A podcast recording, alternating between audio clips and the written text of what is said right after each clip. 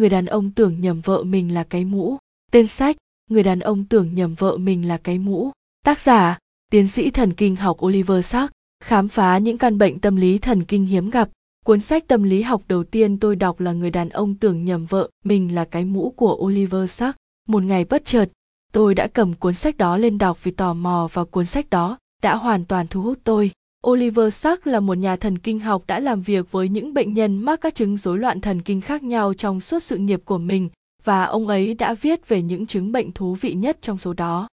Mỗi chương của cuốn sách kể về một bệnh nhân khác nhau, tất cả đều có những câu chuyện của riêng mình. Một trong những bệnh nhân khiến tôi ấn tượng là tiến sĩ B, người mà sau này đã được lấy để đặt tên cho cuốn sách. Tiến sĩ P bị chứng do sopanosia,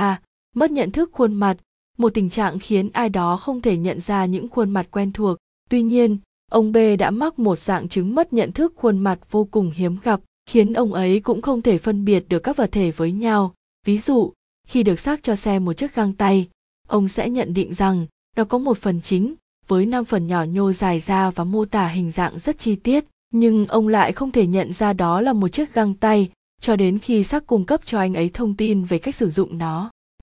Tiêu đề cuốn sách bắt nguồn từ sự bối rối của ông P khi cố gắng với lấy chiếc mũ của mình và rồi thay vì chiếc mũ, ông lại tìm tới người vợ của mình. Việc ông B không thể phân biệt được giữa những thứ khác nhau như vậy thực sự khiến tôi suy nghĩ về cách thức hoạt động của nhận thức và cách chúng ta xác định các đối tượng trong cuộc sống hàng ngày. Cuốn sách được chia thành 4 phần khác nhau, với mỗi phần tập trung vào các chứng rối loạn thần kinh khác nhau như là sự thiếu hụt, sự dư thừa, trí giác và thiểu năng trí tuệ. Sắc viết cuốn sách với chất giọng kể chuyện trôi chảy khiến người đọc có cảm giác rất nhẹ nhàng và dễ đọc, thay vì quá nặng nề về khoa học phức tạp trong khi vẫn kèm theo chú thích khoa học phía sau mỗi chứng rối loạn và giữ nguyên mùi vị của y khoa. Hơn thế nữa, bởi vì mỗi chương sách là độc lập, nên cuốn sách thực sự rất dễ đọc và chiêm nghiệm trong khoảng thời gian một tháng, hoặc có thể lâu hơn. Điều này rất tuyệt vì bạn không cần phải dành thời gian để liên tục cày cuốn sách này trong khi đang oằn mình để đạt được hạng A chứng chỉ giáo dục trung học phổ thông. Tóm lại, người đàn ông tưởng nhầm vợ mình là cái mũ thực sự là một tác phẩm kinh điển thuộc thể loại sách tâm lý học ăn khách và rất đáng đọc.